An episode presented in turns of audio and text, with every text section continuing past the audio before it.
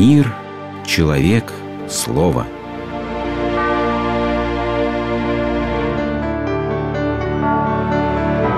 Религиозная энциклопедия. Человек. Что для человека? Все в человеке существует только человек, а все остальное – это дело его рук, его мозга. Человек – это великолепно. Человек – это звучит гордо. Хорошо это чувствует себя человек. Вот я арестант, пицца, шулер. Когда я иду по улице, люди смотрят на меня, как на жулика, и оглядываются, и сторонятся, и часто говорят мне, ух, мерзавец, шарлатан, работай, работать? Для чего? Для того, чтобы быть сытым? Я всегда презирал людей, которые слишком заботятся о том, чтобы быть сытыми. Человек выше, человек выше сытости.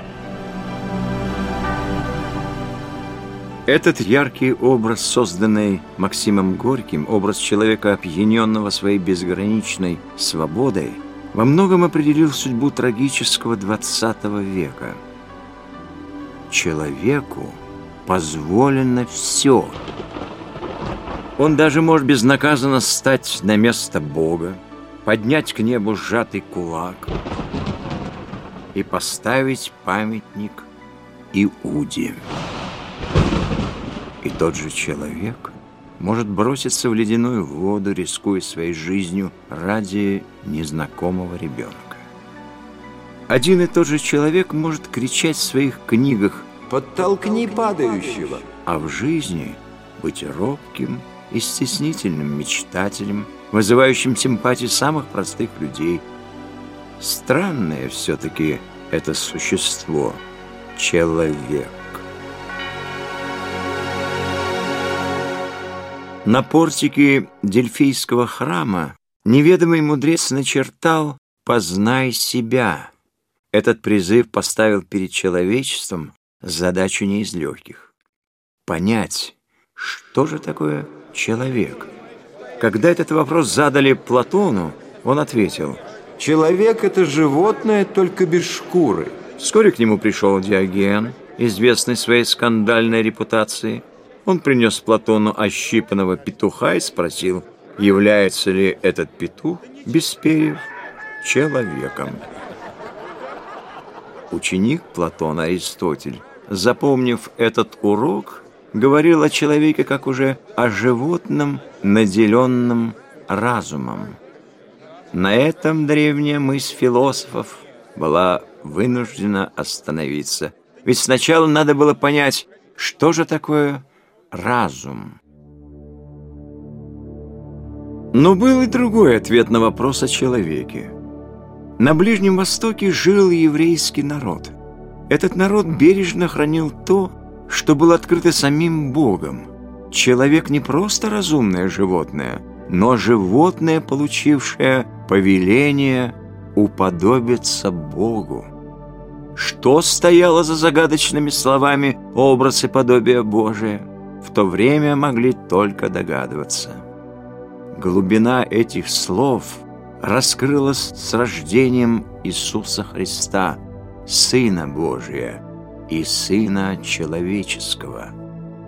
Адам, первый человек, был создан для вечной жизни в раю. Человек был поставлен между невидимым Богом и видимым миром как связующее звено.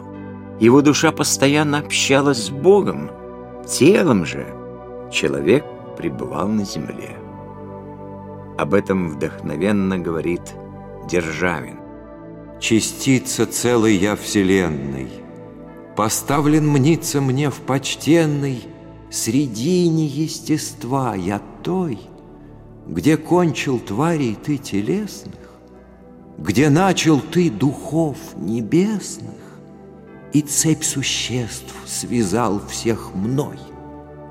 Я связь миров повсюду сущих, я крайняя степень вещества, я средоточие живущих, черта начально божества.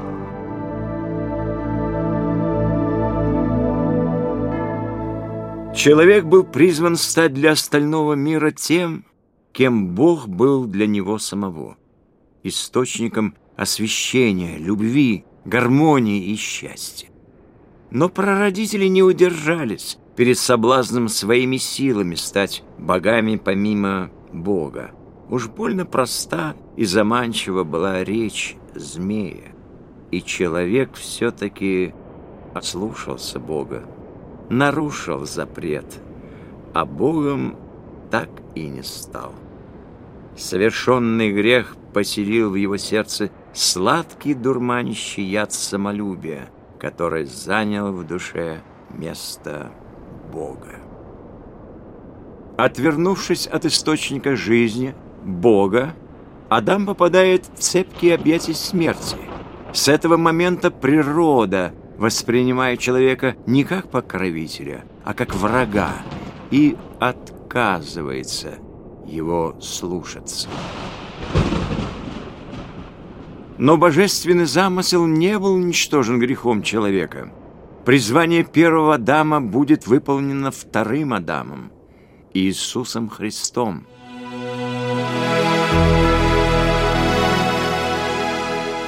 И действительно, Христом открывается новая страница в истории человечества. Стена отчуждения между человеком и Богом разрушена воплощением. Зараза греха истреблена крестной смертью. И сама смерть побеждена воскресением. Христос становится родоначальником нового человечества – рождающегося не от плоти и крови, но от духа.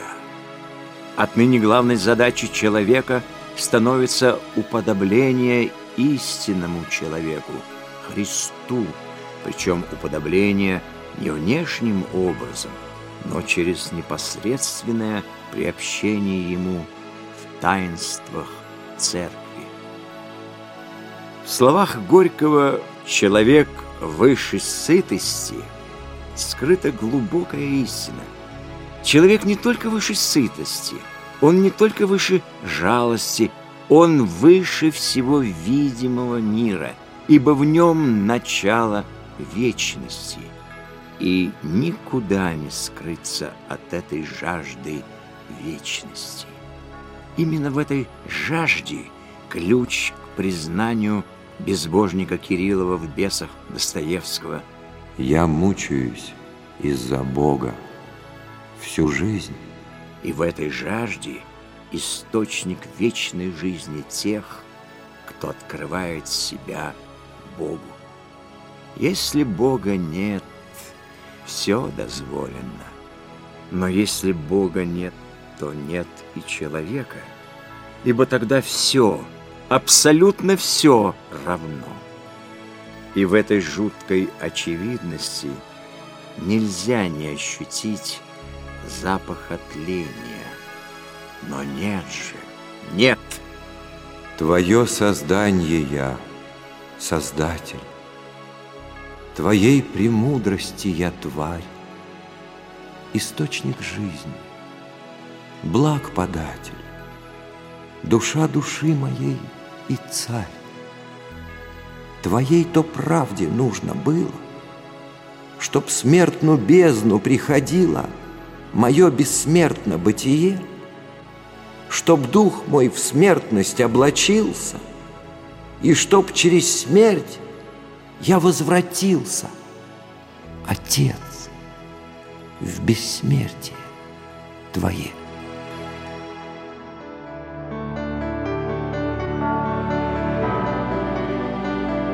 Вы слушали программу «Религиозная энциклопедия» из цикла «Мир, человек, слово».